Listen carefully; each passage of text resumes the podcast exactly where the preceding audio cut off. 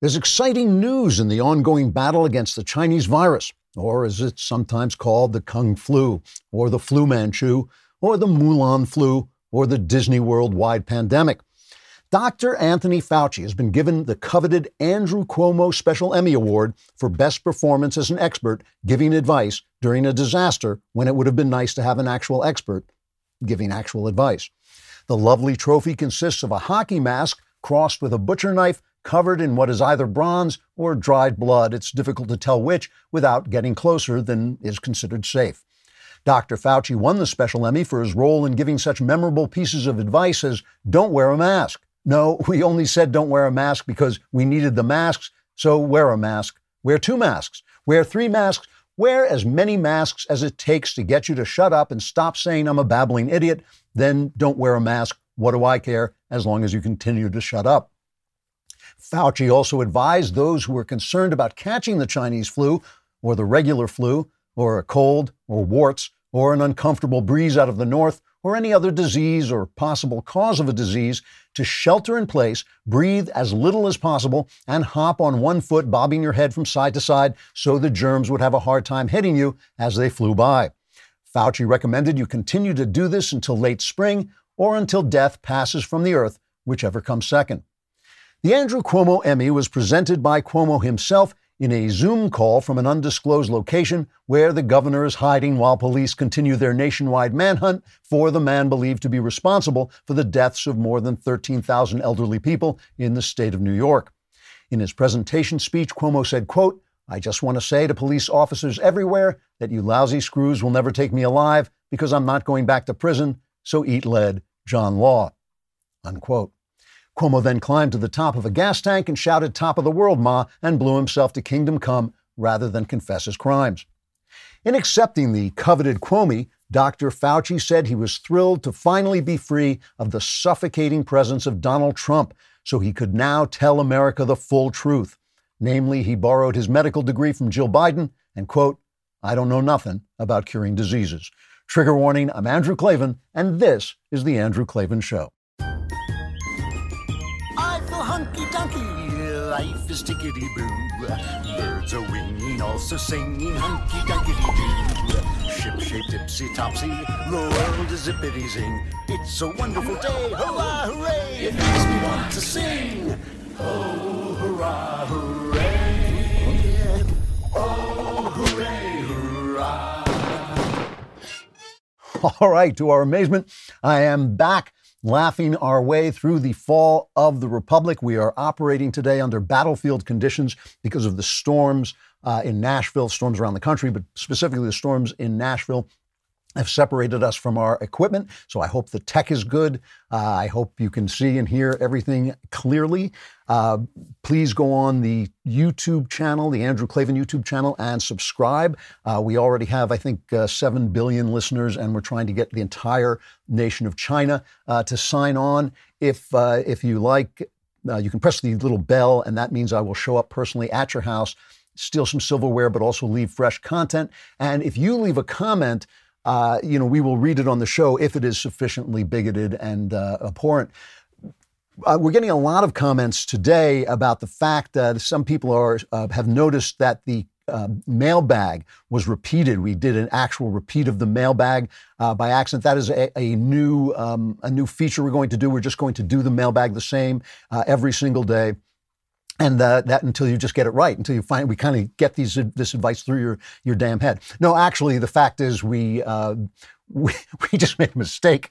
Uh, you know, I take full personal responsibility for the fact that my staff are a bunch of incompetent louts. I would never just throw them under the bus for being a bunch of incompetent louts. And so I I'm just the kind of guy who takes full responsibility for their incompetence.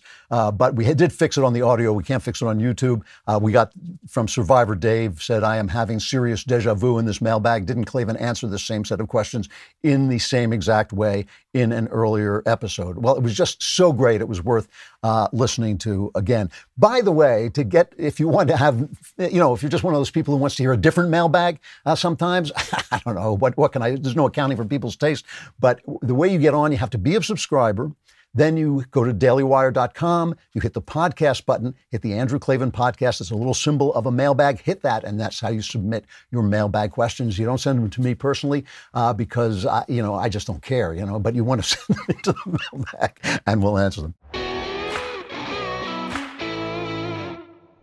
So I keep talking about ExpressVPN, but obviously I have to repeat myself because you're my audience. If you were smarter, you'd be listening to somebody else. So I want you to know, why haven't you got ExpressVPN yet? Did you believe that a V P N isn't for you because you can use the internet just fine without one?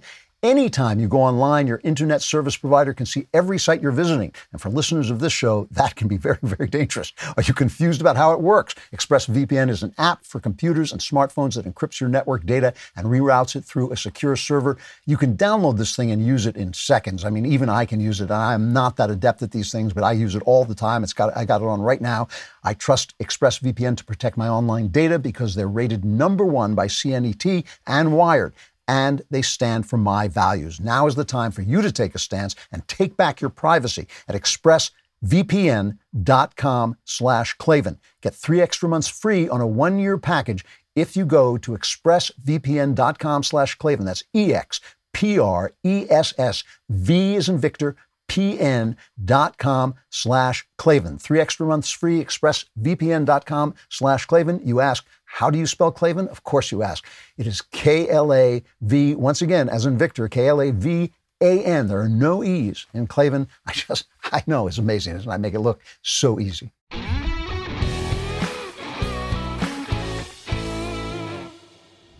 All right, today, you know, instead of the usual uh, what's the big idea opening? Uh, today, what I want to do really is I want to talk about Rush Limbaugh, and I'm going to let myself uh, ramble a little bit. I'm going to let myself go on a little bit because I want to talk about it uh, personally, but I also uh, hope that what I have to say, I think what I have to say will be different from some of the other tributes you've heard. Of course, uh, as you know, Rush Limbaugh has left the I- E I B studio to return his talent that was on loan from God, to return it to God. Uh, and, and you know, when I heard th- this, uh, I choked up. I, I still choke up uh, when I think about it. I hope I won't embarrass myself. Uh, but th- this is very unlike me. Uh, I'm the opposite of a sentimental person. I almost never uh, choke up over celebrities. And the reason I don't choke up, choke up over celebrities, even if I loved their work, uh, is because I don't know them. I didn't know them, and I didn't really know Rush. Um, But but this affected me personally, and I know it affected a lot of you personally. And so I want to talk about my personal experience. And I also want to deal a little bit with the people who are saying such terrible things about Rush uh, now that he's gone. I'm sure they were saying it before that he's gone, but they continue to say it now that he's gone. And I don't want to I don't want to just do it uh, in terms of, uh, uh, you know, shaking my fist at them. I really want to examine what they're saying and why I think they're saying the things they're saying and why, of course, I disagree with them. Uh, one of the reasons this struck me so personally is I'm a, a lifelong radio guy. I was born into a radio family. My father was a very successful New York D J, what they call a morning man. That's the guy who does the morning drive, which is the morning rush hour, which is the biggest, that's the biggest spot you can get. And in those days, Uh, there there weren't many national jocks. There weren't ma- many national disc jockeys. So he was famous in his locality, but his locality was New York City, which of course was the biggest market there was. And he was great. My father was great. I, you know, if you've read my memoir, The Great Good Thing, you know that we didn't always get along. We didn't always hit it off, my father and I, but he was a good guy. And uh, in spite of that, he, you know, we didn't we didn't mix well, but he was a good guy. And he uh, was an enormously talented broadcaster. And I learned a lot about it. You know, I've, I frequently tout the fact that we discover people on my show. Uh, uh, Jenna Ellis and Jordan Peterson was here when he was, before anybody knew who he was. Michael Knowles, I'm sorry about that. I apologize for that. Candace Owens Uh, will tell you herself that she started uh, on this show. And that is because I know good radio, good broadcasting when I hear it, because I grew up with it. Um, Ben Shapiro, when I first heard him, I think he was about eleven years old. He was on a morning show in L A, and he was on with Alicia and some other guy that I don't know. And he was they they didn't let him talk enough. But every when I heard him, when I finally heard him, I contacted him. I think I got in touch with him through a D M and just said, you know, you are a genuine radio talent. So I, I, it's something I can do because uh, because of my dad. And I spoke to Rush once. Uh, he interviewed me. He had a magazine that he gave away to subscribers, and he interviewed me for that. And he was it was incredibly moving to me. It's the only time I got to spoke, speak to him, but it was a long conversation, and we did really uh, have a, a conversation. It wasn't just an interview. Uh, and and he was a soft-spoken, uh, highly intelligent, very self-effacing person. So in other words, he was doing a persona on the air, as we all to some degree uh, do, but he was incredibly intelligent, very, he was very kind to me. He read many of my work, uh, my columns and things on his show, which was always a big thrill. Uh, and I was very happy to get to tell him this story, which I've told on the air before, but it's worth telling again, which was the, f- the fact my father uh, was a liberal. And he hated Rush. He hated everything Rush stood for. And I remember one day when he went off on Rush, we were sitting around talking about the radio business after he had really retired. Uh, and he he just went after, oh, you know, he hated Rush. He was a fascist, and he was Father Coughlin, and he he was, you know, uh, Hitler. I mean, every, every conservative to my father was Hitler. Every, you know, my father was an old-fashioned liberal. He was an actually liberal person. He was not like today's liberals who are not liberal. Uh, he actually was a liberal person, but he did have that liberal thing where they know that the Republicans and the conservatives are just evil, and he always thought the Nazis were around the corner. And so he was going on and on about Rush, and he was a Nazi and all this stuff. And when he was done, I said to him, well, maybe, but he's the best man with a microphone since you. And my father kind of sagged and gave a big sigh, and he said, I know, I know. And so that's that's how great Rush Limbaugh was on the radio. He was so great uh, that even my father, who hated him, had to admit he was the best in the business. And uh, and, and it was really appealing. Now, it, it was really something to me, important to me, to hear this radio guy who was the best broadcaster I'd heard since my father. And when he was coming up, when Rush was coming up, I was out of the country. I didn't uh, really hear about him very much. Uh, and I didn't know, because I was living overseas in England, I didn't know that, that the spectrum, the political spectrum, was shifting under my feet, and I was becoming a right-winger. I didn't really change all that much. I did change in some of my opinions, but it was really the spectrum that changed. And one of the indications I got of that was one day I was reading the Evening Standard, which is the afternoon paper in London, and I saw a friend of mine, a very famous literary agent, a very successful literary agent, uh, was in, was interviewed in the Evening Standard saying that she would never handle a book by Rush Limbaugh because of how evil he was. And I, I wrote to her, and I was a liberal. I thought I was a liberal. I didn't realize the ground had shifted under my feet. I wrote to her and saying, no, that's wrong. It's it's voices like Rush Limbaugh's that are being silenced. You should, you know, let them speak so that we can hear what they have to say and so the conversation can continue. And I thought that that was a liberal thing to say, but I didn't realize that that liberalism was gone. Uh, when I got back, of course, Uh, you know, I got back around the turn of the century. I moved home just around two thousand, and very shortly afterwards, there was September eleventh, uh, the, attack, the Islamist attacks, and I was shocked at the reaction of the people who were supposed to be our thought leaders, you know, the entertainment community and the journalistic community, where they would say things like, I remember David Letterman specifically saying, why do they hate us? And I was saying, they're theocratic fascists. Uh, you know, they're supposed to hate us. It's good that they hate us. We want them to hate us. We just don't want them to attack us. We want to fight them. And I was I was shocked at the way the culture had changed. And at that point, I was starting to find out that a lot of my opinions were being echoed by people that I had been told were evil. So I was on the National Review where Jonah Goldberg and his ilk were talking on the corner, and I was reading them, and I started to listen to Rush Limbaugh, and I listened to him just to kind of out of curiosity because he was such a big deal. And I thought, like, uh, what's evil about him? Why why is Rush Limbaugh evil? You know, he's just talking about freedom. He's just talking about, uh, you know, constitutional limits on government. Uh, it all sounded like it made a lot of sense to me. Plus, he was hilarious, hilariously funny. And there have been all these tributes to him. And, uh, you know, obviously he started the, this business that we're all in now. He, he really changed the dialogue. And he made, as the left became censorious and as it became small-minded and uh, provincial and, and really mean and hateful, uh, you know, he kept that voice alive. He kept the oppositional voice alive when, as we see now, they would gladly silence all of us and, and, uh, they would gladly make all of us criminals in a way and make us all outsiders. And he kept saying, no, no, this is actually a legitimate voice that can be spoken of, that can have humor, that can have joy. Uh, and and I, I, who was just kind of forming these thoughts and didn't even know these thoughts had formed in my mind, got a voice from him. I got, I suddenly thought, oh, you know, yeah, of course. Of course the jokes that I make aren't wicked. They're not racist. They're not sexist. Of course it's simply making fun of a damaged and damaging philosophy. So let me just point out, you know, I wrote this piece for City Journal saying a lot of the things that I just said, and you can go on city journal dot org and read it. Um, it, it made the rounds. It did, got a lot of traffic. Uh, and of course, it, there was also all these attacks on Rush, and they came from Hollywood. Amber Tamblyn, I'll read a couple, uh, said, rot in purgatory. Her, her husband, actor David Cross, said, cancer killed the cancer. Rush died of lung cancer.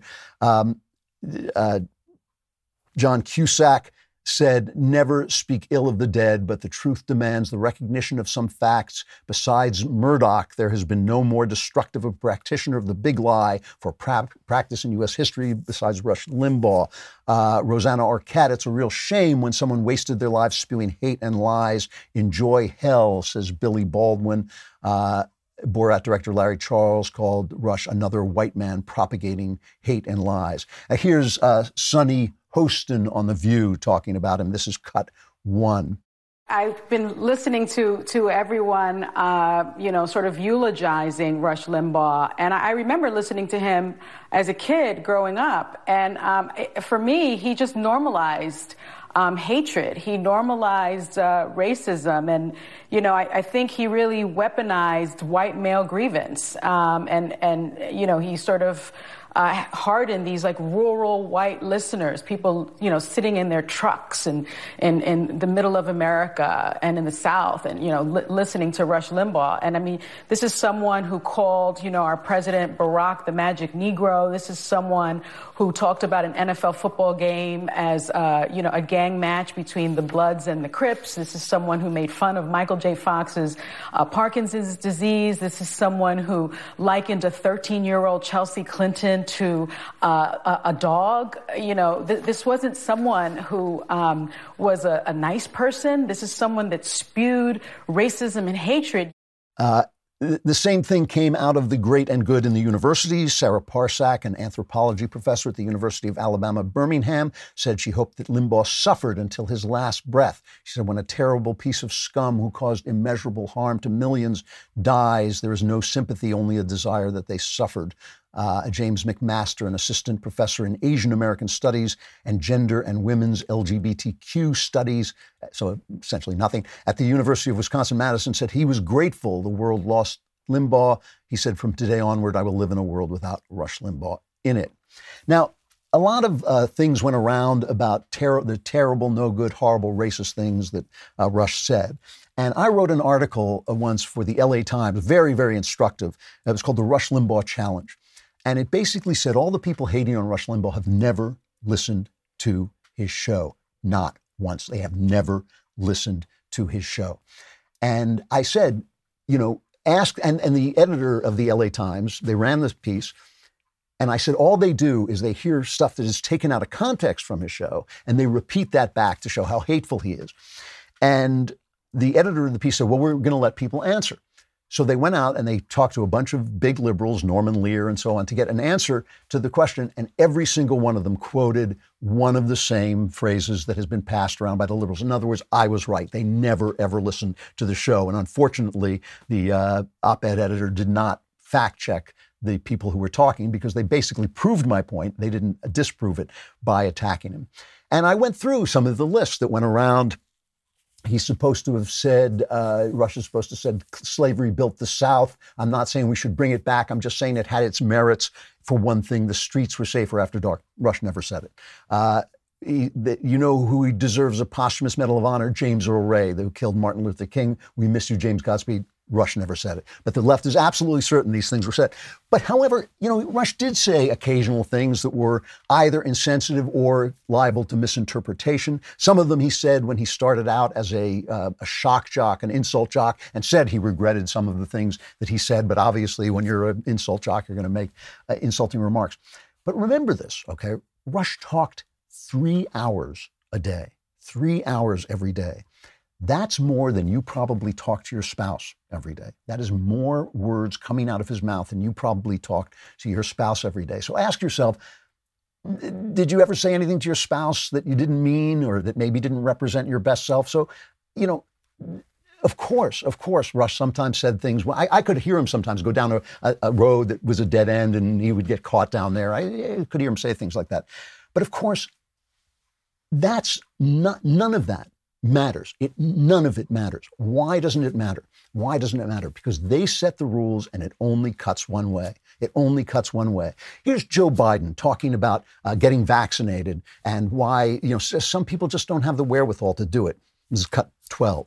A lot of people don't know how to register. Not everybody in the community, in the Hispanic and the African-American community, particularly in uh, Uh, rural areas that are distant and or inner city districts know how to use, know how to get online to determine how to get in line for that COVID vaccination at the, at the Walgreens. So minorities are not smart enough to do the things that the rest of us, you know, that other people can do. Uh, there's Bill and Melinda Gates have their foundation uh, where they try to impose abortion on Africa and things. They have a new grant for algebra classes, right? They have resources to help educators rid their classrooms of racist math. And how do they do that? Uh, in, in dismantling racism in mathematics instruction, they warn educators that white supremacy culture shows up in the classroom when teachers, quote, treat mistakes as problems by equating them with wrongness. This is in algebra. That's white. That's white supremacy to do that.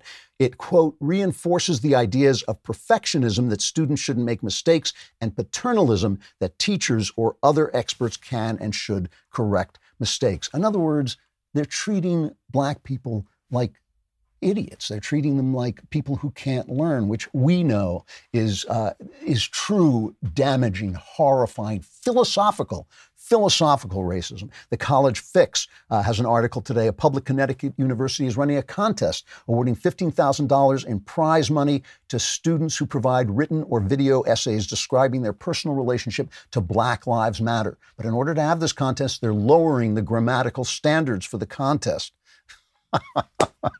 The school notes submissions will not be judged on traditional literary or grammatical standards. I mean, obviously, you know, they, they always say words are violence, and the left is always saying words are violence. This is, that is a terrible, terrible thing to do to people, to basically say black people can't compete, they can't learn algebra, they can't, you know, uh, meet objective standards of grammar, obje- objective standards of right and wrong in math. That is true Uh, racism, but it never, but it only cuts one way. And, you know, so, so the fact that in three, talking three hours a day, Rush may have once or twice have said things on Twitter, doesn't speak to his philosophy. It doesn't speak to his philosophy, which was never racist. You know, anybody who listens to the show knows I'm deeply, deeply religiously opposed to racism. I think it is an insult to God's image. Uh, but Obviously, I don't judge people on little comments they make. We all have things in our head we don't want there. We all have, you know, instincts we don't want. Uh, we have impulses, desires we don't want there. And sometimes we say things that are untoward. That's not, that's not what runs you down. It's the philosophy. And you can hear that the left is permeated with racism. In fact, I would say leftism is racism. So they can point, oh, Rush said this, or he said that, and oh, he made a slip there.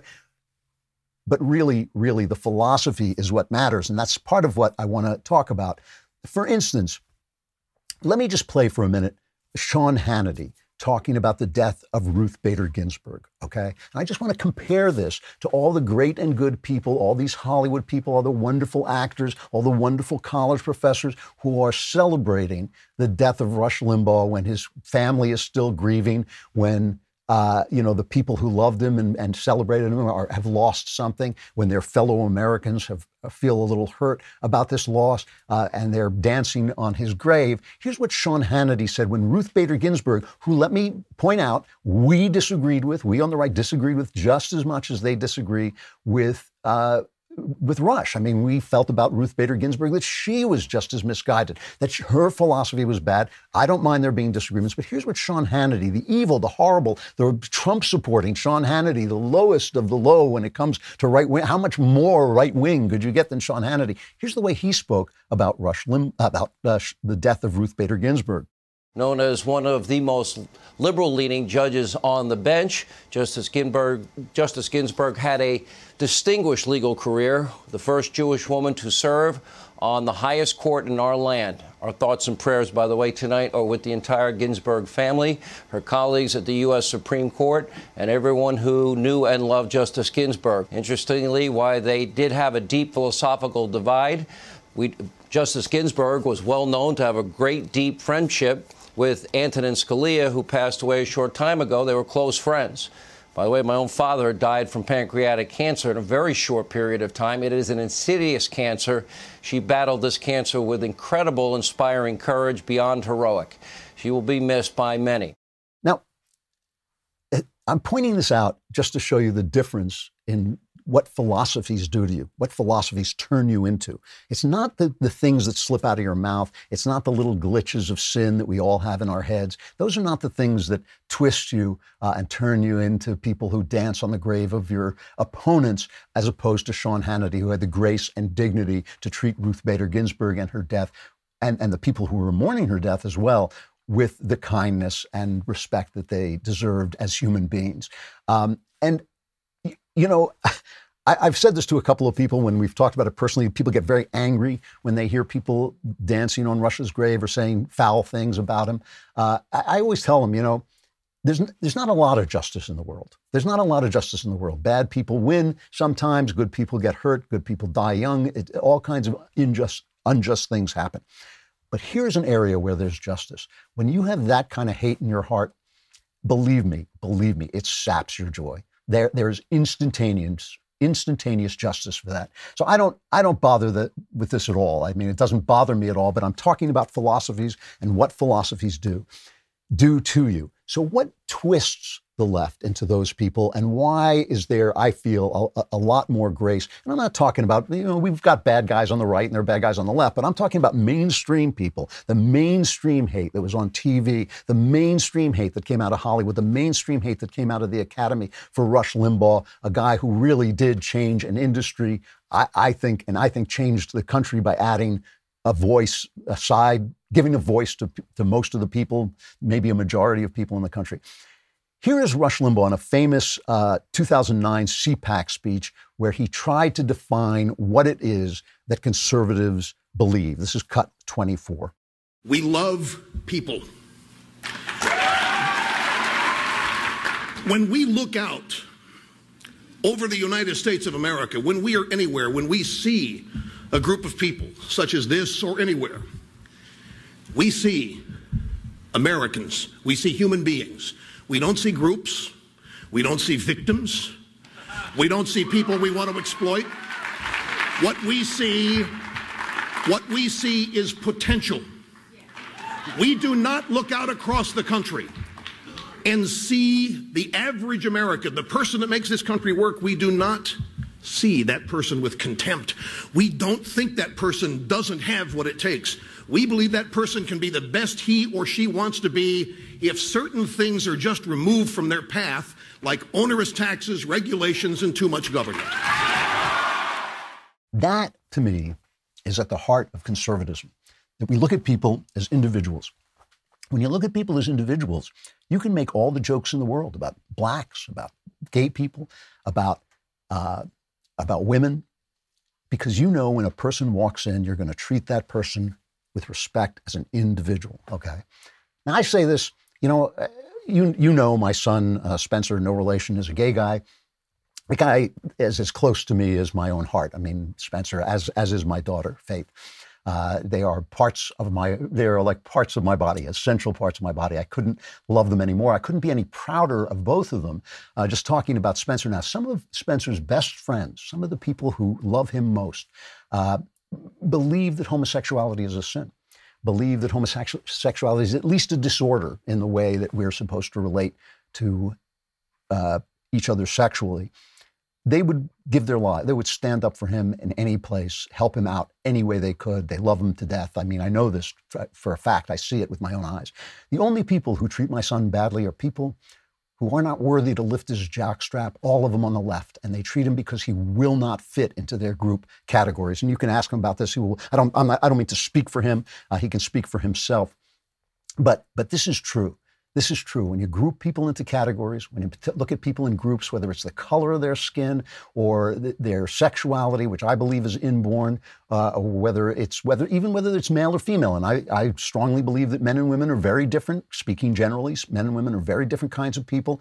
And yet, and yet, as each person comes in, you accept them on their terms. I get hit all the time on my Uh, comments about feminism, even from the right. I get real, real heat for it because I believe that femininity is a good thing. I believe that the femininity, which is an alignment of a woman with her kind of uh, female tasks of nurturing uh, and creating and building homes and humanizing life, uh, I think femininity is a good thing that feminism derides and basically tells women that they're not successful unless they're like men.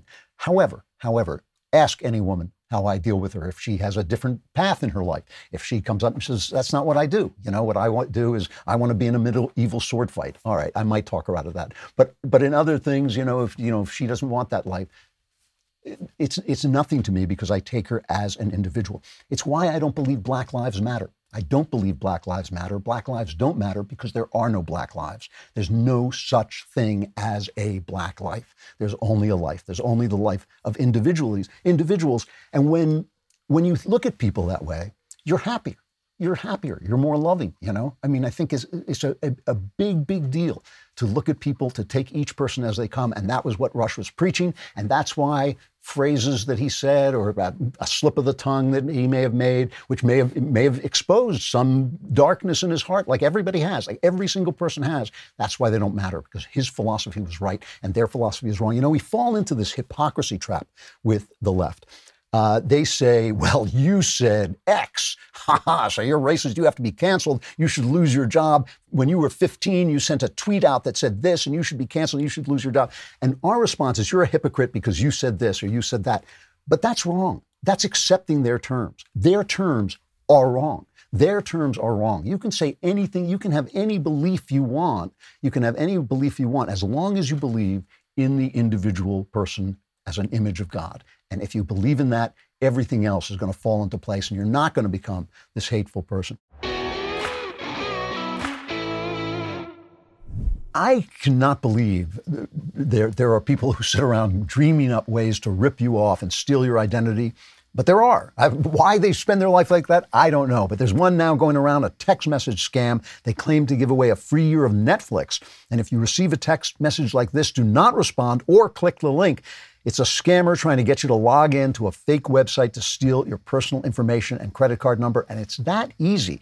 Every day we put our information at risk on the internet. In an instant, a cyber criminal could harm what's yours, your finances, your credit, your reputation. It's a good thing there's LifeLock. LifeLock helps detect a wide range of identity threats, like your social security number for sale on the dark web. If they detect your information has potentially been compromised, they'll send you an alert. I got one last week. Very, very helpful. Really keeps you safe. No one can prevent all identity theft or monitor all transactions at all businesses, but you can keep what's yours, yours with LifeLock Identity Theft Protection. Join now and save up to twenty-five percent off your first year at LifeLock.com slash Klavan. That's LifeLock.com slash Klavan for twenty-five percent off. The first thing you want to do is go on the dark net and find out how you spell Klavan. And I'll, I'll tell you, it's K L A V A N. Uh, Dennis Prager has a great piece in the Wall Street Journal today, because the other thing they keep saying about Rush, and I love this part, is they keep saying that Rush was uh, divisive or divisive, however you want to pronounce it. And Prager says, it's amazing. It is amazing that the left cannot see themselves in these terms. Prager writes, uh, calling America systemically racist, calling every white American racist, and separating college dorms and graduating exercises by race, that's not divisive. Using the New York Times demonst- demonstrably false sixteen nineteen project to teach America's school children that our country wasn't founded in seventeen seventy-six, but in sixteen nineteen, when the first black slaves arrived in North America, and that the Revolutionary War was fought to preserve slavery, that's not divisive. Forcing high school girls to rape race against biological males who identify as females, that's not divisive. The Supreme Court's ruling that non-denominational prayer in public schools is unconstitutional, wasn't that divisive? Yet according to the left, says Dennis, only when conservatives respond to such attacks on America and Americans does divisiveness enter national life. And that was it's so true. Uh, you know, it's a really good piece. You should read it. But it's also true of civility. And this is one of the things when I returned from England that cracked me up. For decades, for decades, feminists were calling men pigs. You're a pig. You're a male chauvinist pig. They're calling people racist, which in America is one of the worst things you can say about somebody. They call you racist. Oh, you're a racist. You're a pig. You're a homophobe. Words that, that now don't even mean it. You know, homophobic and transphobic. Those words have no meaning. They're just insults. And then Rush started to make fun of them, started to give it back to them. They're feminazis, they're environmental crazies, all this stuff that he would make up, uh, you know, all these words that he would make up. And suddenly, there was no civility. Where was the civility? And this is, you know, this is a, a, a hilarious fact about the left, is that they're so surrounded by their news media that they don't see themselves. It's like they are elites without mirrors, I call them. Elites without mirrors because they have no way of seeing who they really are because the media protects them from themselves. And that's why this is the other thing that Rush said, another part of his philosophy. This is cut four. Have you seen the country this divided? Uh, not in my lifetime, no. Obviously, it was it was uh, great, greatly divided during the uh, the Civil War. But I, I think one of the reasons why the country is divided the way it is now, Brett, uh, is is I think the media is a central figure. And the, the media used to at least pretend that they were not a participant in the ongoing events of the country, that they were casual observers that were fair and objective. But they're not anymore. They've chosen sides, and they have become political activists. And as such, there isn't any news anymore. You know, um, it's funny. Andrew Breitbart once said to me that uh, the, if there were no mainstream media, what they call the mainstream media is really the leftist corporate media. But if there were no mainstream media, Rush wouldn't have a job uh, because... Because, the, what did he say? He said the mainstream media is rocket fuel to Rush. That was what Andrew Breitbart said. It's rocket fuel to Rush.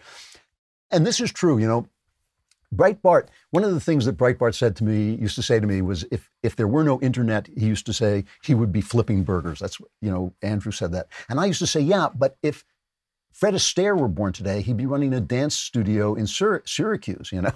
And the thing is, all people who are successful and who are have the kind of success that Rush had, they're born in the right time. All of them. There's always luck. There's always luck to all success, all of it. Nobody, nobody succeeds on pure hard work. There's always a, an element of luck. And and this was the thing that Rush did. He came along at a moment uh, when the left was closing their minds, when the left had dominated the media, when they had purposely gone about dominating the media, and he broke through, and he broke through and um, and gave a voice to all these voiceless people, all these people that the left was working not to give a voice to. And as a radio guy, I can tell you, too, my father lived his whole life complaining that uh, that radio was a second-rate field, that he was a first-rate talent in a second-rate field. It was true. He was a first-rate talent, and radio was second-rate. But what Rush did was he made it first-rate again. He totally transformed it. He transformed it with the force of his talent. He transformed it with the force of his vision. He transformed it with the force of his personality and his ideas. And so that, in and of itself, in and of itself, is an amazing, amazing accomplishment. One more piece of Rush wisdom that I just want to throw in there because it's so important in this moment. It is probably one of the most important things he said toward the end of his life. He said this, I think, on uh, on Fox News. This is cut five. People call here and now, Rush, you always told us. You told us, well, there's going to be time to panic. Well, is it time to panic? Well, let me just tell you, folks, it's never going to be time to panic because we're never going to give up. We're not going to give up on America. I'm not. I don't think most of you are either. America's worth it. America is worth fighting for. America's worth not giving up. That, to me, is the thing that conservatives need to hear most, uh, need to remember most. You know, somebody asked me the other day on our All Access program, is Canada freer than America now? And I said, what difference does it make? America is the place where the fight for freedom is going on. This has been, for the last fifty years or so, the freest country that has ever existed on the planet. It has ever existed on the planet. That means, now why is that? Why is that? Because there are people, powerful people, don't want you to be free. They don't, they think you're deplorable. They think you're deplorable, irredeemable. They think your opinions, your ideas are not worth considering. They think they have the ideas that are going to save the world. They're going to have the great reset. It's going to save the world. Your ideas, you want to build a business, that doesn't matter. Your business is closed, you know, it, so you don't catch the cold. You know, we, we can just close your business. Your business doesn't matter. Only our big businesses, only Amazon, only uh, Google, only Apple. That, those are the only things that matter. You're nothing. They're always those people. There are always those people. They call them Caesar. They call them Pharaoh. They call them kings. This is the country.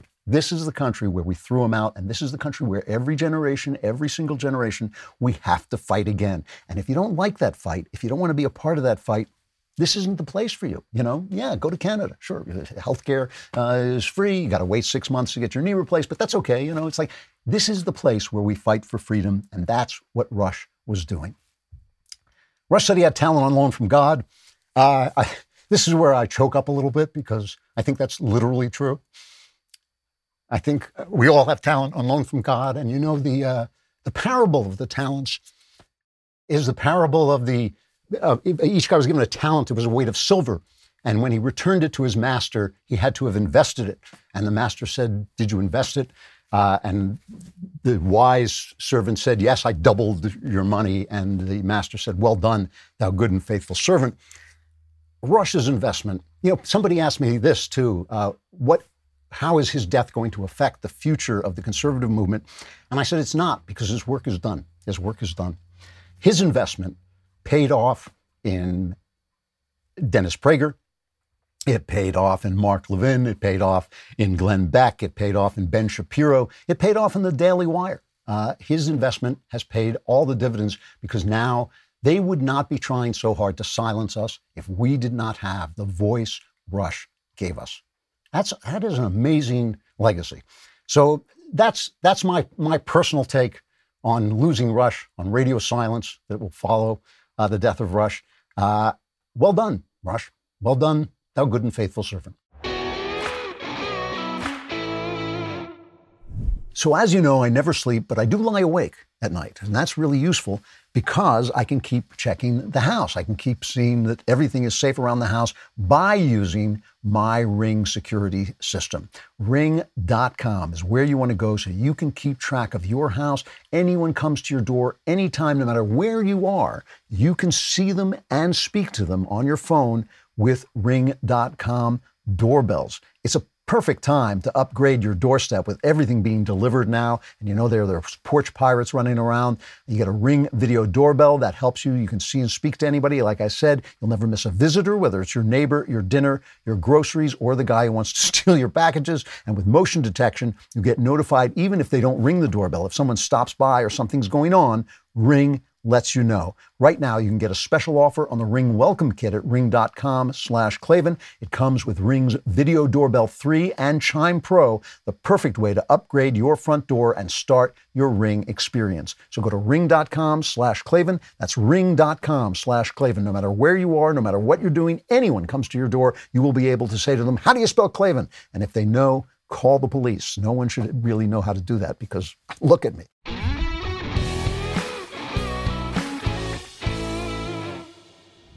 So this Rush, Rush's passing brought back the passing of another uh, great American that I loved and the left did not love. And this was back in the days when I was a liberal. I was certainly a Democrat. I don't know how uh, left-wing I was, but I'm certainly a liberal, as I consider myself today a liberal. I'm a conservative because I'm a liberal, because conservatism is now where liberalism uh, resides. But I want to talk about John Wayne. Uh, John Wayne, very similar reputation to Rush Limbaugh. John Wayne and Clint Eastwood are probably the two most enduring movie stars of all time. And that's very telling. It's very telling on what the audience is looking for when they go to the movies. Uh, they want to tell us that it's the latest left-winger. They want to tell us that the biggest star is the latest guy who makes the nastiest anti-Trump speech when they, we give him an award for being a genetic jackpot. Uh, but no, it's really uh, John Wayne and Clint Eastwood are the two guys, both of them uh, kind of representative of conservative values, the two guys who really endure. And, you know, when John Wayne died, I had a kind of a similar situation. I was a, a small town newspaper man when Wayne died. This was back in the seventies, the nineteen seventies.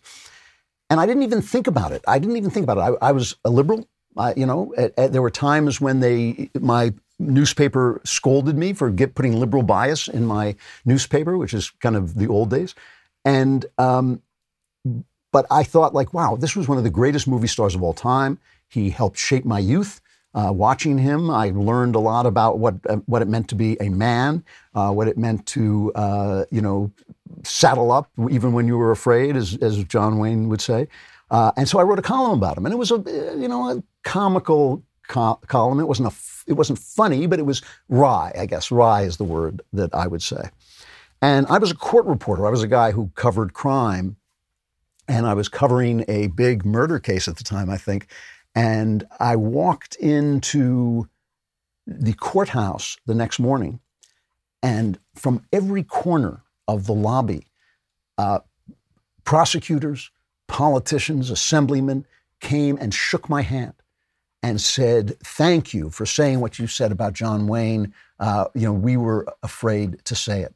And the idea that anybody, first of all, that anybody would be afraid to say anything was completely foreign to me because I wasn't really paying that much attention to the culture. But it was the beginning. It was the beginning of that cancel culture. And if you said good things about John Wayne, uh, you were a bad person because he was, the sixties had happened and we were all supposed to be in line with the sixties.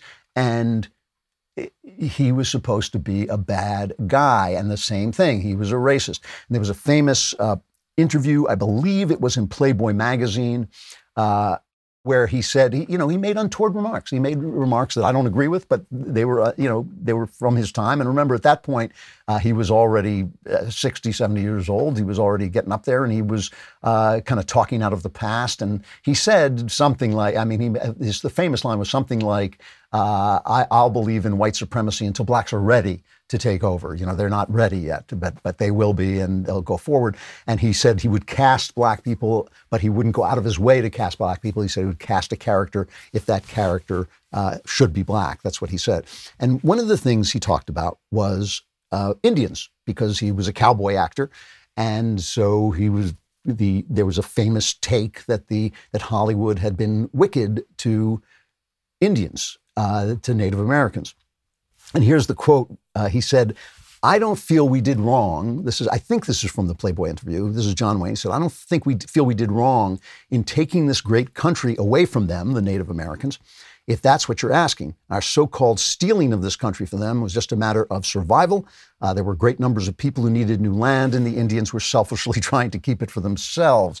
Uh, now, you know, Charlton Heston, also another great Hollywood conservative, also used to talk about the fact that the Indians never invented the wheel. The Native Americans never invented the wheel. And how can you hold on to a continent if you don't invent the wheel? Wasn't it a better, haven't we progressed more because Europeans came over?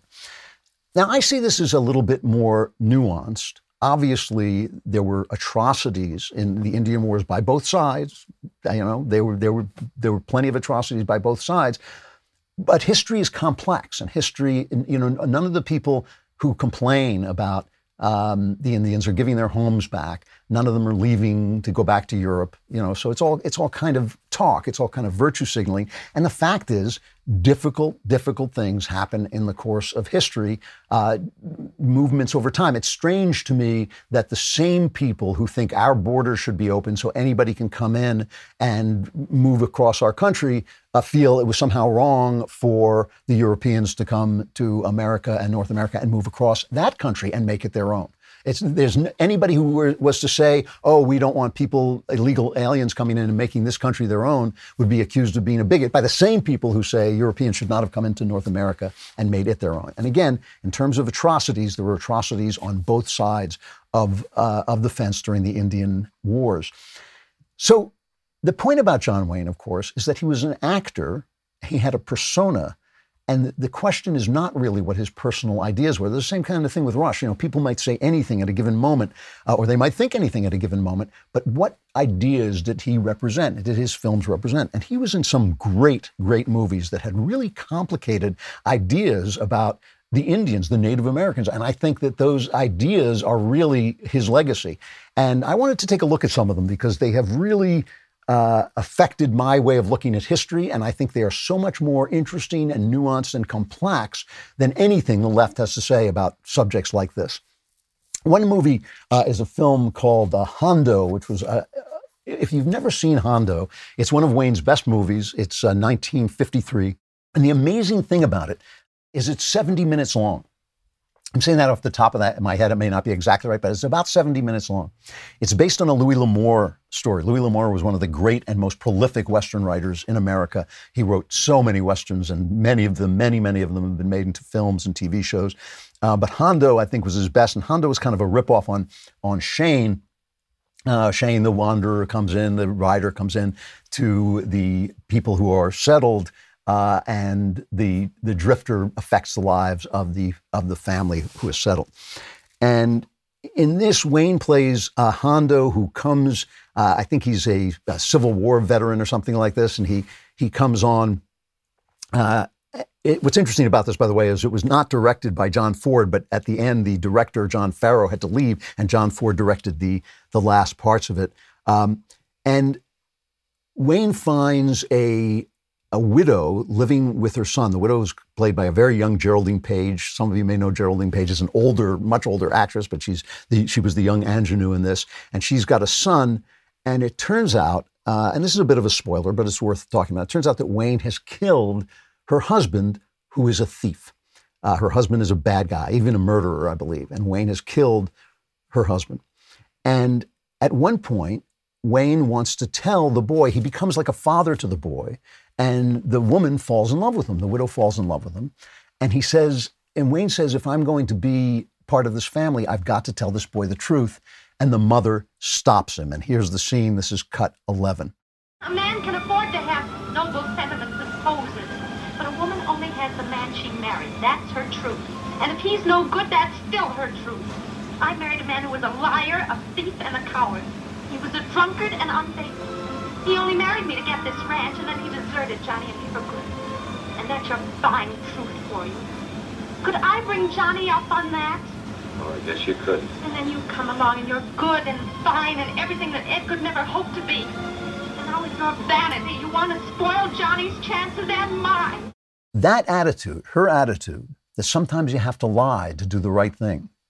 The noble lie, as Plato called it, is a civilizational adaptation. To some degree, you build your civilizations on lies. To some degree, the myths you have, the people, you know, the George Washington cutting down the cherry tree or Honest Abe Lincoln, those things can always be debunked, but they are lies that tell a truth. And the lie that tells a truth here is that Wayne is the better man, and Wayne can give this boy a good life, and that's the truth that matters here. And he, why alienate him by telling him the ugly truth about his father? This is compared with the life of the Apaches who are surrounding this uh, little farm, who only tell the truth, who have no version of lies in this film. And at the end of the movie, the Indians are being forced off their land, and Wayne looks and says, their way of life is over. Too bad, it was a good way. And that's a really profound idea about civilization and the primitive. You know, there's always a kind of longing for the primitive, especially among uh, the f- French romantic thinkers like Rousseau, who thought that the, no, you know, there was a noble savage. I don't believe that was Rousseau's term, but the noble savage, the idea that man was born free, but now civilization has him in chains. And that too is a myth. That too is a lie. But there is something about the primitive life that is appealing. And when you see these movies, they're all the same movie, like Dances with Wolves and uh, Pocahontas and uh, what's the other? The, the one uh, Avatar is another one. They're all the same story. Guy goes among the na- nature people and learns that his civilization is evil and nature is a good way to live. And that was really, in some ways, Hondo, except with a little more intelligence, showing that there was something really good about civilization, even with its lies, and it had to come. And this thing, this is the thing, the, the sort of energy of history, the sort of energy of history, which is almost inevitable. All right, you know the drill. Your car is missing a piece, so you get in your car. It won't start because it's missing a piece. You pretend to drive to the imaginary auto parts store. You ask the imaginary guy behind the counter to look in his imaginary computer. And what do you know? He doesn't know any more about this stuff than you do. Why not just go on rock auto dot com? First of all, you get to say rock auto dot com, and that's always really, really invigorating. The ladies love it, you'll see. So you say rock auto dot com and you can get the car part you need right in your own computer. rock auto dot com is a family business. They've been serving auto parts customers online for twenty years. Go to rock auto dot com to shop for auto and body parts from hundreds of manufacturers. And best of all, the prices at rock auto dot com are always reliably low. The rock auto dot com catalog is unique. It's remarkably easy to navigate, and you'll quickly see the parts available for your vehicle while you're saying rock auto dot com. You can do this, you can do both at once. You can shop and say rock auto dot com at the same time. Go there right now and see all the parts available for your car or truck. Write Klavan, and you got to write it. You got to say it like Klavan in your how in their how did you hear about us box, so they know we sent you. And I know what you're saying. You say, how do you spell Klavan? Because now you're just talking like that all the time. It's K L A V A N. There are no E's in Klavan. There is a series of novels, and if you haven't read these novels and you love novels, you should read these novels. They're called the Flashman novels. They're by George MacDonald Fraser. And they're about a coward, Flashman, uh, who was Um, there's a famous school novel called Tom Brown's School Days, and he was the bad guy, the bully in Tom Brown's School Days, Flashman, and he gets expelled in Tom Brown's School Days. So George MacDonald Fraser used him, this guy from another novel, and made him the hero of his books. And what he is, is, is a coward. He's a terrible coward with no morals whatsoever, who somehow manages to get involved with every famous battle during the Victorian era and come out of it looking like a hero, even though he's not, even though he's a poltroon. And he uses Flashman to speak the difficult truths of history. And that's why it's such a good... I keep trying to get Ben to read these. I don't think he has, but he really should. He, he would love them. And I think you would love them as well. And Flashman at one point is in a club and he's drunk and he's he's just a horrible person, but he's hilarious. And he's in a, a London club and he's drunk and he starts listening to some pompous kind of left-wing guy go off on the treatment of the Indians. And he starts to shout in his drunken way. And this is what he says. He says, if you think the whites were a whit more guilty than your darling Redskins, you're an even bigger bloody fool than you look. He says, what bleeding breast beaters like you can't comprehend is that when selfish, frightened men, in other words, any men, red or white, civilized or savage, when any men come face to face in the middle of a wilderness that both of them want, then war breaks out. And the weaker goes under. He says, politics don't matter a damn. It's the men in fear and rage and uncertainty watching the woods and skyline. Do you see, you purblind bookworm, you. And Flashman is immediately thrown out of the club for saying what is obviously the truth, that history, you know, the people acting in history are, are sometimes small, almost always small people acting uh, with against and for forces that were put in place without their approval and without their knowledge and without their understanding. They are just trying to build a home in the wilderness, and maybe the Indians are saying, well, this is my home, and they're coming, this is my land, and they're going to chase you off and kill you and uh, and steal your women, and the men are fighting back, and ultimately it's the weaker Uh, tribe goes under. And that's really what happens in history. And to pass this kind of lofty judgment on it that the left always wants to pass is like s- simplistic and stupid. And, the, and Wayne made films that, especially with John Ford, that represented that simplicity and that stupi- stupidity and tried to find a moral avenue through them. The greatest of them all uh, is The Searchers, nineteen fifty-six. Uh, this is now looked upon as one of the great masterpieces. I f- I find half of it to be one of the great masterpieces, and then there's a kind of comical love story in it that I just hate. I, I've never been able to convince myself that it's any good. But the story is really remarkable. John Wayne is a guy, uh, in, this is in Texas, during the Texas Indian Wars. A, a family is raided, a white family is raided by the uh, by the Indians, and the women are carried off. And John Wayne goes off especially to get one of these women and to kill her. Uh, to kill her because she's been raped. He knows, he is, assumes she's been raped by the Indians and turned into a squaw. And so he is going to kill her uh, because he hates the Indians that much. He hates the Indians that much because of what he's seen. And at one point, one of the guys who's traveling with him uh, to rescue a woman named Lucy, I think it's his girl, I, I don't think it's his daughter, I think it's his wife. He thinks he's seen Lucy, and Wayne tells him, no, No, I've seen Lucy. I know what really happened to Lucy. This is cut seven. I saw Lucy, all right. She was wearing that blue dress and she what was... What you saw wasn't Lucy. Oh, but it, it was, I tell you. What you saw was a buck wearing Lucy's dress. I found Lucy back in the canyon. Wrapped her in my coat. Buried her with my own hands. Thought it best to keep it from you. Oh. Did they... What was she... What do you want me to do? Draw you a picture? Spell it out? Don't ever ask me. Long as you live, don't ever ask me more. And at the end of, of the film, he finds Natalie Wood in one of the most famous scenes of all movies. Uh, he chases her down to kill her and then picks her up and says, uh, let's go home. And Wayne hates the Indians, and he hates the fact that she is now essentially an Indian. And the scene we've talked before about uh, the Jesus' parable about the woman taken in adultery, and essentially it's that scene replayed in a Western film. And I think what the movie shows you is that um, that everybody is basically uh, a savage. Everybody is basically a savage. They're all out to hate and kill and rape and destroy one another.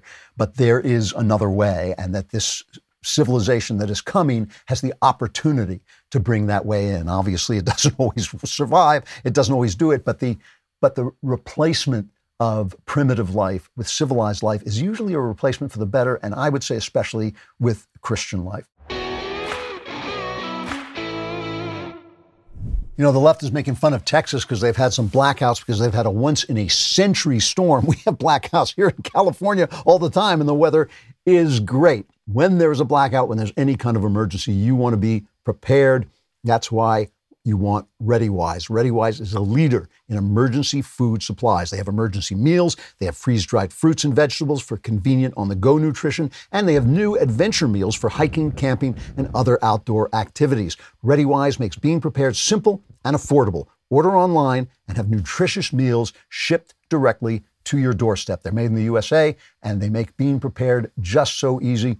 This week, my listeners can get ten percent off at ready wise dot com when entering Klavan at checkout or by calling eight five five, four seven four, four zero eight four. ReadyWise has a thirty-day, no-questions-asked return policy, so there's no risk in taking the initiative to get you and your family prepared today. That's ReadyWise. R E A D Y W I S E dot com, promo code Klavan to get ten percent off. And I know what you're thinking. You're thinking anybody can spell ReadyWise. What do we look dumb? How? Please tell us how. Oh, how do you spell Klavan? It's K L A V A N. No ease. I just make it look this easy. And the final thing that really was in Wayne's movies was a genuine respect. I mean, this has nothing to do with John Wayne the man. It has to do with his persona. A genuine respect for the people that they met, because uh, like the British fighting, the Imperial British fighting in Africa, uh, they always attack Rudyard Kipling um, for his uh, jingoism and for supporting the imperial endeavor. Uh, But but like Kipling, Kipling had a lot of respect for the people they were fighting. You know, here's to you, Fuzzy Wuzzy, in your home in the Sudan. Uh, you're a first-class fighting man, or Gunga Din. You're a better man than I am, Gunga Din. There was a sense of, of like, yes, these were people. These were noble people. These were uh, even great people. But history had brought them into, cla- into a clash, and the weaker was going to go under. Uh, you see this in Fort Apache, another great John Ford film. This is an earlier film, nineteen forty-eight. Uh, where Henry Fonda plays a disappointed cavalry officer who has been sent out to what he thinks to Fort Apache, which he thinks is just a um, a backwater. Uh, he's bitter and he's a martinet, and he uh, talks about the fact that, oh, you know, other people are fighting the great nations, but we're just fighting these Apaches. And Wayne, who is a scout, uh, puts him straight. This is cut nine. We here have little chance for glory or advancement, while some of our brother officers are leading their well-publicized campaigns against the great Indian nations, the Sioux and the Cheyenne. We are asked to ward off the gnat stings and flea bites of a few cowardly Digger Indians. Your pardon, Colonel. You'd hardly call Apaches Digger Indians, sir. You'd scarcely compare them with the Sioux, Captain. No, I don't. The Sioux once raided into Apache territory. Old-timers told me you could follow their line of retreat by the bones of their dead. I suggest the Apache has deteriorated since then. Judging by a few of the specimens I've seen on my way out here, Well, if you saw them, sir, they weren't Apaches. We'll discuss the Apaches some other time, Captain. And at the end, there's another brilliant scene, one of the most beautiful. It's just the the visuals in these Westerns are unbelievably spectacular, just great, uh, where Wayne goes out to talk to the Indians, and the Indians uh, have scored a major kind of Custer-like victory, uh, but they leave Wayne alone because they know he respects them, and they respect him as well. And so, you know, these things... These things are so much more complicated. They're so much more complicated than the left wants to have us believe, and their dislike of, you know, it's, it's funny. My my problem with the left is not about uh, their lack of patriotism. It's not about their disdain for ordinary people. It's about the ideas that fuel those things, because their ideas are simplistic and stupid and wrong. And that's that is the problem. You know, if you don't believe in the individual, if you don't believe in the freedom of the guy next to you, you really have nothing to say after that. Everything you have to say after that is going to take you down a bad road, a dark road, a hateful road. And we see this with their reaction to Rush Limbaugh's death. We see it with their dismissal of John Wayne, one of the truly great movie stars, and of the ideas that filtered through, which are not at all, not at all ideas of hate, hatefulness against the Indians, but a sort of tragic uh, sadness and appreciation of something that happened in history that was ugly on every side, that was really ugly all the way through in many ways, and uh, and and somehow was was just what history had in mind at that moment. It really is the simplicity, the simplicity of the left's ideas that leads them down that dark road into the hatred and misery that we can see uh, basically in every word they speak. So this is important. Your credit score is important. It actually is. You want to get a loan, you want to get a mortgage, all those things.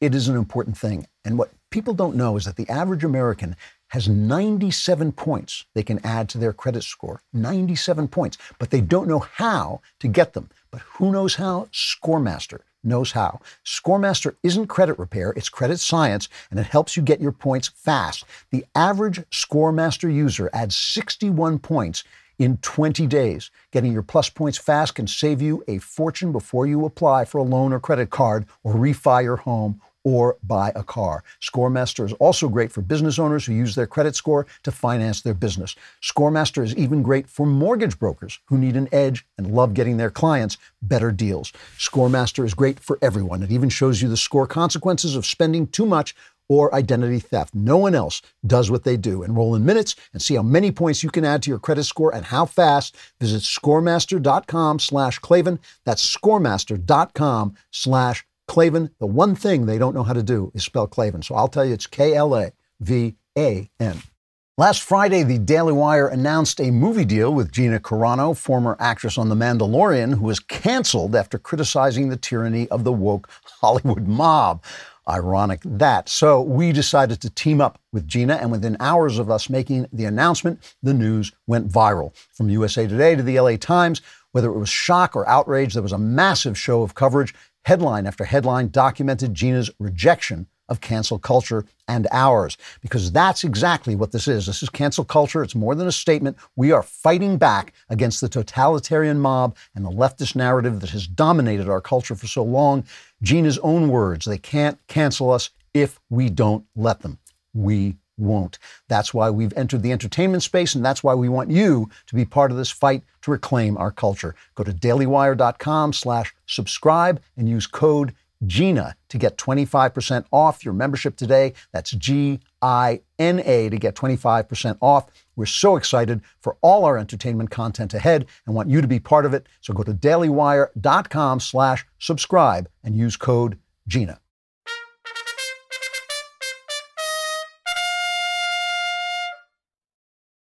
So why is it that I'm always talking about the culture? Why does the culture matter? You know, I, this is the thing about um, conservatives, political people in general, actually, that they think that stories matter because of the messages that they convey, whereas I think stories matter because of the way stories work. And this is one of the key messages of the Bible, in my opinion, and one of the really fascinating ways that the Bible teaches us to look at, at, at human life, the humanity of life. Because, you know, there's a there's a big philosophy, a, a very powerful philosophy going around, and I've, I've talked about this before. I'm not going to go on and on about it, but but the philosophy basically that the, the that human nature is empty, uh, that it's either a blank slate or that it's wholly affected, created by powers outside itself, and that's why you know a lot of this comes from postmodern thought, but.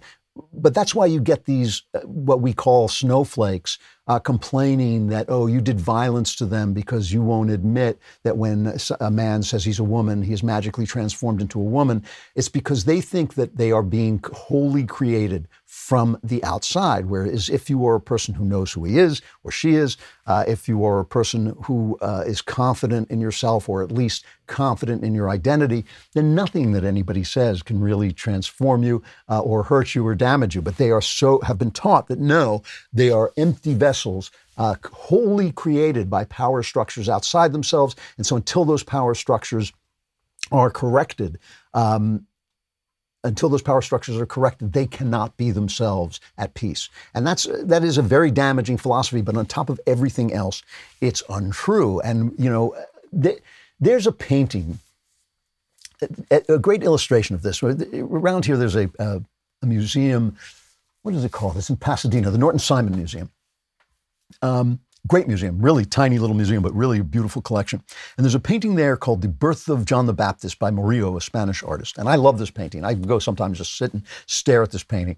And there's so much I love about it. One of the things I really love about it is the handmaid who's helping the nurse with the baby has a look on her face that I've seen on so many women's faces where she's looking at that baby and she just loves that baby and she wants a baby of her own. And you can just tell everything she's thinking uh, just by looking at her face. It's a, it's a master uh, a masterpiece of the pa- the painter's art.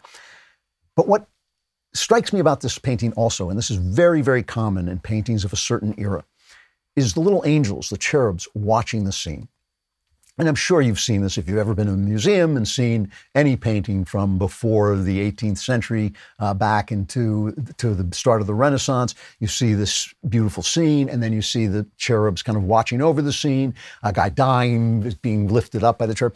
And what it, it tells you is that there is a level of life, a level of life above this level. The things that are happening here are reflective of things that are happening there, that we don't just live in this kind of physical universe uh, where all that matters is our flesh, but in fact, there is a, an entire level of meaning that is going on uh, at the at the heavenly level, at the in the mind of God. And that, of course, is the thing that these sort of postmodern leftist philosophies don't have, is they don't have that. All meaning is being created by us and therefore is infinitely malleable and infinitely flexible. And again, if you uh, won't confess to the meaning that the left believes in, then you're a danger. You're a danger because in order for that meaning to exist, the society has to have all, we all have to sign on in that meeting. And anybody who raises his hand says, you know, men really can't turn into women, or, you know, uh, cops really aren't racist, but there's a lot of crime in black communities. And that you have to take that into account when you're thinking of that. Anybody who does that shatters the narrative, and without the narrative, the truth, uh, uh, the, the without, since the narrative is creating the truth, if you shatter the narrative, you shatter the truth. And so what what we believe instead is that we are reflective of other meanings. So there is no way, uh, the example I like to use is that if you give a beggar bread or if you are cruel to a child, those have meanings. One is good and one is bad. That's the meaning. You can't change that. You cannot change that and say, oh, if I kill this child in its mother's womb, uh, it's a woman's health. You can try, you can pretend, you can lie, but there will be a cost for telling that lie. And there is a cost for telling that lie. It is an atrocity, and, and it is reflective of, our, of, our, of the baseness of our society uh, that, that we allow those things happening, and eventually people will wake up to it, I, I do believe. So, how do you get from this meaning to that meaning, and how do you make sure that people know those meanings exist? Well, Jesus does it by telling parables. And, you know, this is a um, a prophecy in Psalms. It says, it's read as, the Christians read it as a prophecy in Psalms. He says, I will open my mouth in parables and utter the dark sayings of old. And this is quoted uh, in Matthew, I think, maybe Matthew, uh, as I will open up my mouth in parables and utter things kept secret uh, since the world was made.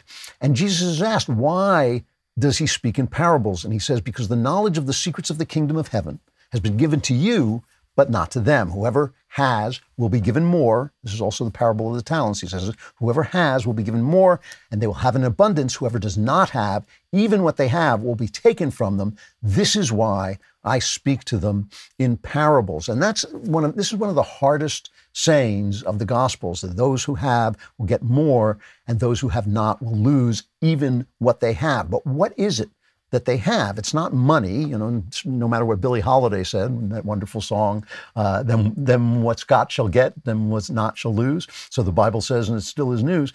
But no, he's not, he's not talking about money. He's talking about this insight, this insight or this willingness to embrace the insight that the world has meaning, that the world it has fixed meanings. They may be vague meanings, they may not be perfect meanings, but it has meanings that can't Be, that aren't infinitely malleable. And we see this, he, you know, Jesus keeps saying, those who have ears to hear, let them hear. You know, those who have eyes to see, let them see. In other words, if you don't have those things, if you haven't got those, you will lose even what you have. And it's a very difficult thing. You know, uh, C S. Lewis has a wonderful line in, I think, The Horse and His Boy, one of the uh, Narnia stories, where he says, Uh, nobody hears any story. No one is told any story but his own. I use that as a frontispiece in uh, Another Kingdom. No one is told any story but his own. We don't know. We don't know whether everybody has the chance to hear. We don't know whether everybody is given the ears and maybe just refuses to use them. We just don't know. We have no way of knowing what other people's lives are like. We see people uh, who are taken down very, very dark roads, obviously, who t- do terrible evil to themselves and to others. And we don't know, you know, was that Is that written? Did they, ha- did they have to live that life, or did they have a choice? I always believe that they have a choice. I, I believe that, but we don't know. We don't know those things. And there's the hard saying that, you know, those who have will get more.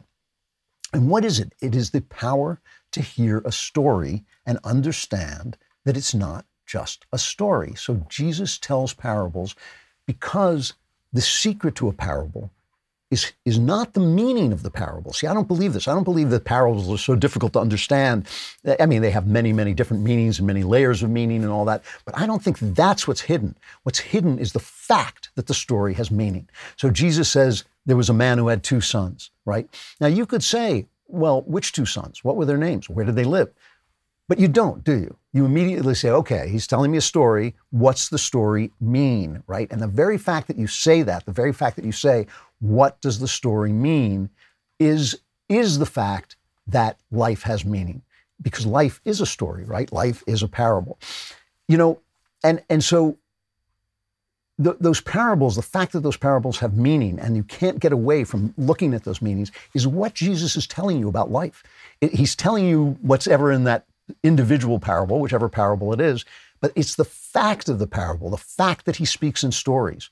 And he's not doing it to make the medicine go down. He's, he says, he doesn't say that. He's not making it as propaganda. He's not doing it because it's more emotional. He's doing it because it tells you something about life itself. This is why the prophets, the prophets did this too. They acted things out, right? Hosea married a prostitute to demonstrate how Israel was prostituting itself. Jeremiah smashed a jar to show what God was going to do to Israel in his wrath. Uh, Ezekiel lay on his side, one side and then the other for more than a year, uh, eating bread cooked on crap, basically, to prophesy about the coming siege of Jer- Jerusalem. And, and John the Baptist did this too. John the Baptist was a voice crying, a literal voice crying in the wi- wilderness to show figuratively that the mess- messianic prophecies of the Bible were true. And in my opinion, Jesus did this with his entire life. His entire life was both a pro, a, a life. He all, he actually did the miracles that he did. He actually said the things that he said, but his life was also a parable of salvation. Now compare this to a man I frequently cite, and I cite him not because I don't like him, but because I actually admire his writing and his work and just strongly disagree with it. He's a guy named Yuval Noah Harari. He wrote a bestseller named Sapiens, A Brief History of Humankind. And what he says is that, quote, the ability to speak about fictions is the most unique feature of sapient language, of human language, that we create fictions. And these fictions create an intersubjective reality. It says intersubjective order existing in the shared imagination of millions of people. And these include religion, it's right, a fiction that we tell, but then we all believe in it. And so it becomes a sort of intersubjective, uh, intersubjective reality. nationhood, that America is a country, it's not just a hunk of ground, that Britain is a country, it's not just a, an island, uh, that these are fictions that we tell. Money is a fiction. There's no purpose uh, value to a dollar, but we say it has uh, value, and that's a fiction. Uh, and laws and human rights are all fictions. He says, none of, he says, quote, none of these things exists outside the stories that people invent and tell one another. There are no gods in the universe, no nations, no money, no human rights, no laws, and no justice outside the common imagination of human beings. Why is this wrong? It is wrong. And why is, it's, it's going to shock you that Jesus was right and Harari is wrong. Why? Well, let's say I have a pair of sneakers. And let's say you come to me for that pair of sneakers and I say, how much, uh, and you say, how much is it? And I say, it's seven thousand dollars. And you say, yeah, as if, right? You're not going to buy the pair of sneakers. Unless, unless, of course, you have to walk across broken glass and there's no other sneakers around, then you might pay a lot more for it. In other words, the sneakers have a value that we express in the fiction of money. We tell a story. The story is the story of money. He's right. That's a fiction. That's a story. But the story relates to something real, that between us, in the human mind, in the human heart, those, uh, those sneakers have a value that we can compute without really knowing how we compute it. We don't fully understand how we compute it, so we use a story instead. Would we really say, would we really say that it's an entirely a made-up fiction that seventeenth century England was a country and seventeenth century Britain was a country? Is that really a made-up fiction? No, of course it's not. Of course it's not. It's a country, uh, it's a plot of land inhabited by a race with common values, common ideas, common laws, and that is a fiction. The, the fact that it's that it's separated from other countries, aside from its geographical separation, that it's separated from other countries, is a story we tell. That it's separated uh, from those other countries as an idea is a story we tell about a truth. It re- relates to a truth. If I said to you, "Oh, Russia and England are one country called Russ England," that would be a story that wasn't true, right? Because there's no relationship between those two countries. They're not one country. They don't operate the same way. So stories, fictional stories, these are fictions. They are fictions, but they have a meaning, and that meaning is either true or false. And that is the big, big difference uh, between the postmodern ideas and the Christian ideas, that we are trying to tell a story. And what do we learn from this? The thing that we learn is that everything we do has meaning. Our lives have meaning. Our actions have meaning. They have moral meaning. They have all kinds of meaning. And once you start to understand that, you start to understand that everything you want in life, everything you want in life is not itself. It's actually something else. And that is the beginning of wisdom. That's the beginning of wisdom. When you find out that the money you hunger for, the sex you hunger for, the love you hunger for, uh, the fame you hunger for, whatever it is you hunger for, is actually you hungering for something else. And that doesn't make those things worthless. It makes them stories that are telling about something else. They're telling about your desire, your need for God. That's what they're telling you about. Now, that doesn't mean you can turn away from them or should turn away from them. Maybe you have a talent that will make you famous. Maybe you want to work hard and get rich. Maybe you want those things. But if you make those things, if you treat those things as themselves, they become idols. If you let money become an idol, your life will be your life will be ruined. If you let sex become an idol, your life will be ruined. If you understand that what you're looking for, what you're looking for, is the life that God meant for you to have, and those things represent that life, then you treat them as they should be treated, and your life is entirely different. And that's why culture matters. That's why I'm always talking about culture, because we cannot understand the world without stories. We cannot understand the world without transforming stories into meaning, because it teaches us how to transform our lives into meaning. All right, it is time for the mailbag. Woo! Where is she?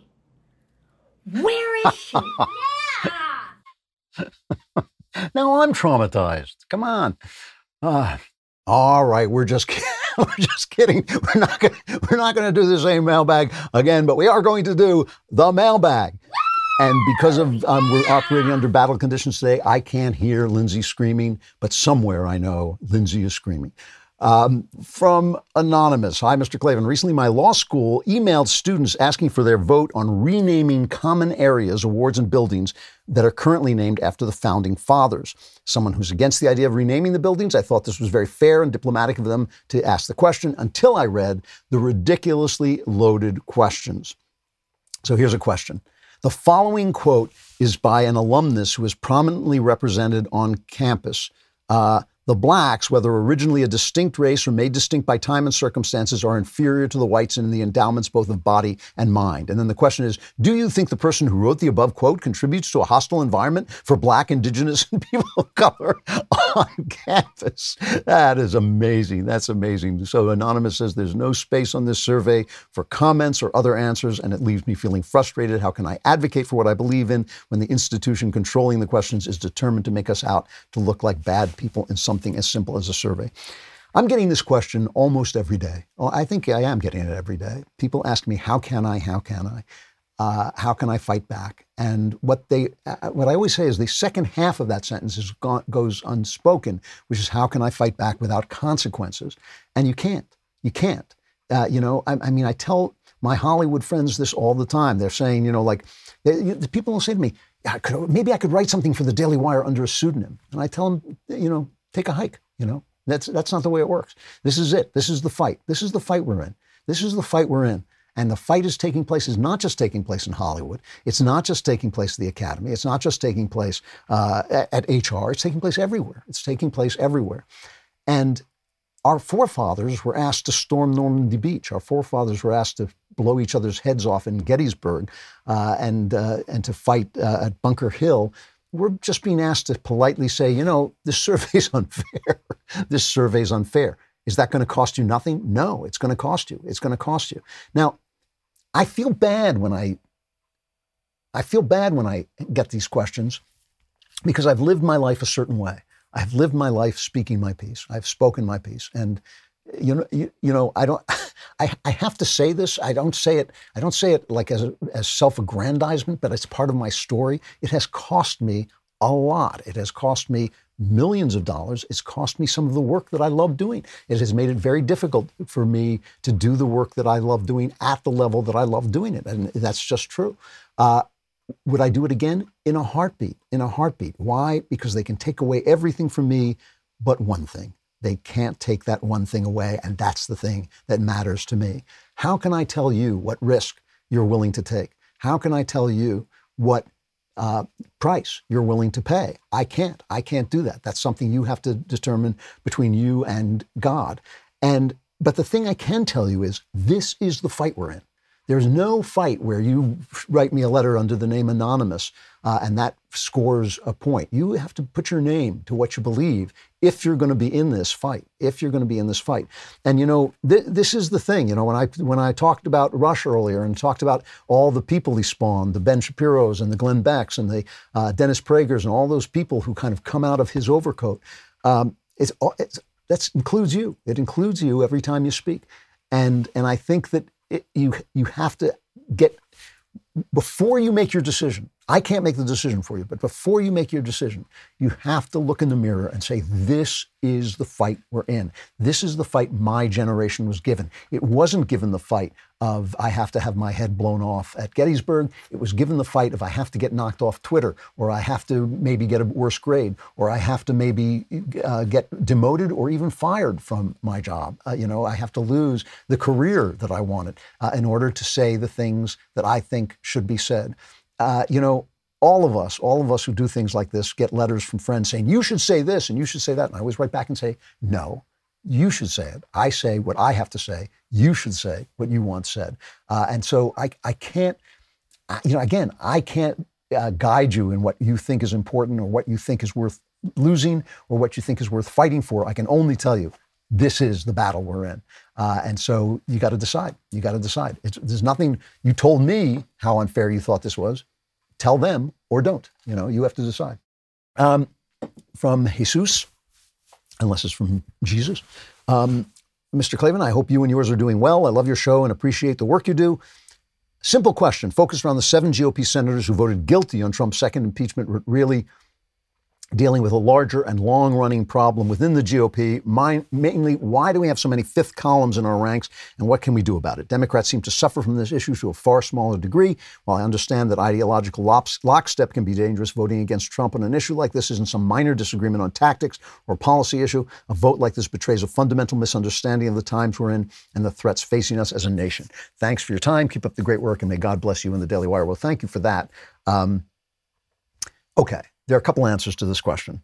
Why do we have more of a problem with this? Well, first of all, it's built into our philosophy, right? We believe in the individual, and we believe in, in the individual's conscience. We do not believe that we have to walk in lockstep. We believe that if we're walking in lockstep, we're doing something wrong. I am going to believe, I'm just going to stipulate that some of these seven G O P senators who voted against uh, Trump in what I clearly think was political nonsense uh, were voting their conscience. Uh, Mitch McConnell came out and denounced Trump. He voted for Trump because he said it was an unconstitutional proceeding, which it clearly was, it seemed to me. I'm not a lawyer, but it seemed to me clearly unconstitutional to vote a guy who was no vote on a impeachment on a guy who was no longer president. But but Mitch McConnell came out and denounced Trump. I'm going to assume that that had political motivations, but I'm also going to assume he wouldn't have used those political motivations if it wasn't in accord with his conscience. So we have to put up with more disagreement. We have to put up with more disagreement. And it's one of the things that I try so hard to get conservatives to understand is that sometimes you compromise so that you can get to the votes you need. You know, it's, it, you know, politics is not talk radio. Politics is where things have to get done. And sometimes we have to not crucify a guy who didn't believe in one hundred percent of what we believed in, but believed in eighty percent. And that's why I'm not a, a purity guy. I'm a guy who believes in get as close to your goals as you possibly can. So that's one reason. Um, and, and that's just something we have to tolerate if we're going to tolerate, if we're going to believe in individualism. But the other thing is this. We are asking our politicians to do something unnatural. We are asking them to swim upstream, where the left is, is asking them to float downstream. Very important difference. Powerful people want power. People who run for office want power. People who have power want more power. Power corrupts. Absolute power corrupts. Absolutely. People who have power want absolute power. People who, act, who want power have something in their nature that wants power, okay? We are asking our politicians to stand for less power. We're asking them to stand for small, limited government. I shouldn't say small government. It's a big country. It's going to have a big government, but it should be limited government. We're asking our politicians to take less power. So you have a guy who's a, a politician, so you know he wants power. You know he gets off on power. I would never run for office. I don't want power over anybody. I would just want power to create. That's all I want is the power to create the beautiful things I was given to create. I don't want to tell you what to do. That's why, you know, I tell college students all this, you know, this all the time. I'm not there to tell them how to live their lives. I'm there to tell them what I see, what I believe, uh, you know, why I believe the things I believe, but not to tell them what choices to make. I don't want power. A politician wants power. Nobody is doing it purely out of self-sacrifice. And we're saying to them, take less power. Pass laws that give you less power. That goes against people's nature. You know, it goes against people's nature. So we're going to have people, we're going to have actual fifth columnists in the party. People who think they can get power by telling us one thing and doing another thing. That's, that is inherent in conservative politics because uh, it's just like, Just like in, in the Christian world, there are plenty of people who go, brother, you know, it's so good to see you, brother. And I, in Christ, I see, I greet you in Christ. And then we'll pick your pocket, you know, because they know that you are going to be immediately sympathetic to a fellow believer. And they know they can get your hands in, in your pocket. There are people like that. There are going to be politicians like that. These are politicians who can say limited government, Constitution, Thomas Jefferson, uh, you know, uh, George Washington, and then are going to get in and say like, yeah, you know, open up the floodgates and, uh, you know, spend a, a gazillion dollars and what do we care? Uh, and so that's that's why. I mean, our philosophy is the hard philosophy. Their philosophy is the easy philosophy. And, you know, that's part of, if, if that weren't true, if that weren't true, everybody would be free. If that weren't true, every country in all history would be free, right? It is hard to be free. It is not the natural way. And who was it? James Madison, I think, who said it is in the nature of government to expand and freedom to contract. Madison or Jefferson, but it was one of them who said that. It is in the nature of them to do this. We are asking our politicians to fight against their nature and against the nature of power. And so that's, you know, that that's why you see these things. And it's very frustrating, but it's better than being on the left. Um, from Ron, R A N, um, to Lord Klavan the Mighty, given the increased efforts the Daily Wire et al. Are making to take back the culture, and congratulations for finally getting these folks to listen to you. Thank you for that. I wanted to probe your experienced, not to say Methuselian, mind on the subject of adapting books into screenplays. Interesting, really interesting question if you're into this stuff. Uh, specifically, I'm wondering how you adapt a story told largely or entirely in the first person, like the Another Kingdom tri- trilogy, into a screenplay where the narrator voice might not even exist. Well, this is really interesting and very interesting to me because I both adapted books.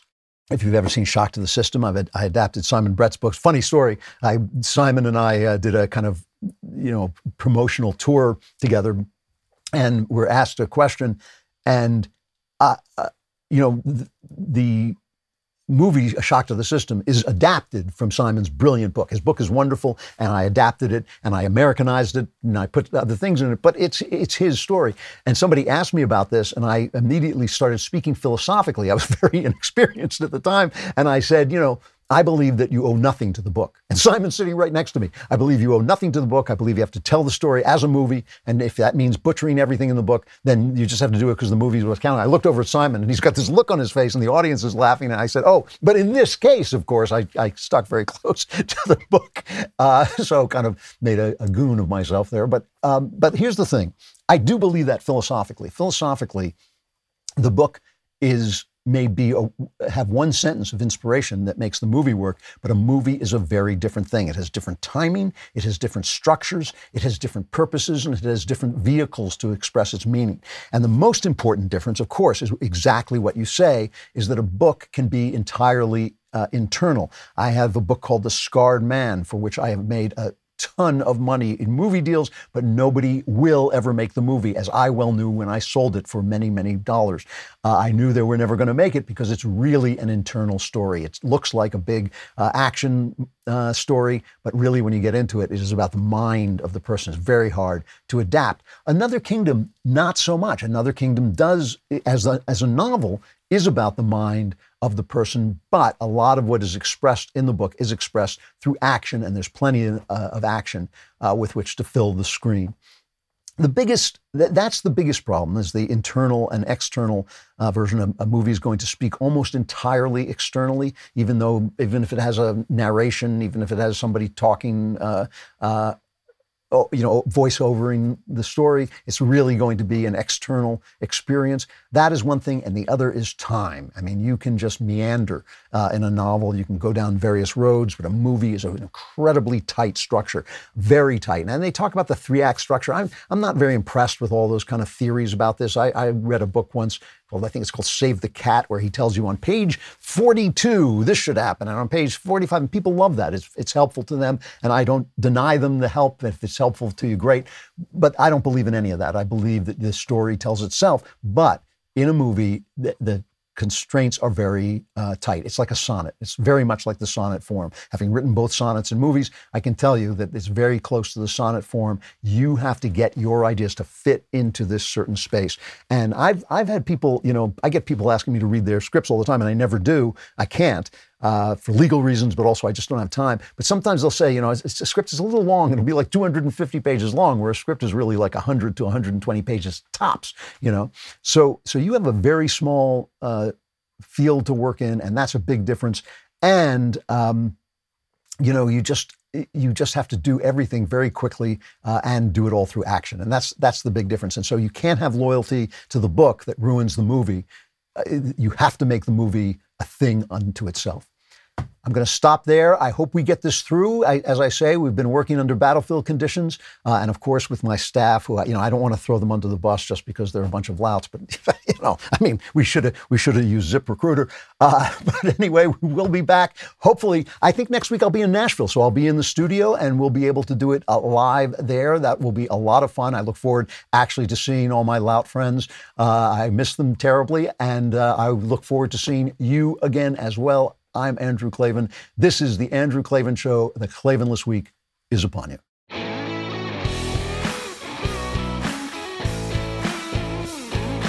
Hey, if you enjoyed this episode and want to spread the word, give us a five-star review and tell your friends to subscribe, too. We're available on Apple Podcasts, on Spotify, basically wherever you listen to podcasts. Also, remember to check out the other Daily Wire podcasts, including The Ben Shapiro Show, The Matt Walsh Show, and The Michael Knowles Show. Thanks for listening. The Andrew Klavan Show is produced by Robert Sterling. Executive producer, Jeremy Boring. Our technical director is Austin Stevens. Supervising producer, Mathis Glover. Production manager, Pavel Vidowski. Edited by Danny D'Amico. Lead audio mixer, Mike Cormina. Animations are by Cynthia Angulo. Production coordinator, McKenna Waters. And our production assistant is Jacob Falash. The Andrew Klavan Show is a Daily Wire production. Copyright Daily Wire twenty twenty-one. Today on The Ben Shapiro Show, Ted Cruz takes it on the chin. After traveling to Cancun in the middle of the Texas freeze, new studies find that pretty much all of American life has turned political, and Team Biden promotes endless COVID restrictions. That's today on The Ben Shapiro Show. Give it a listen.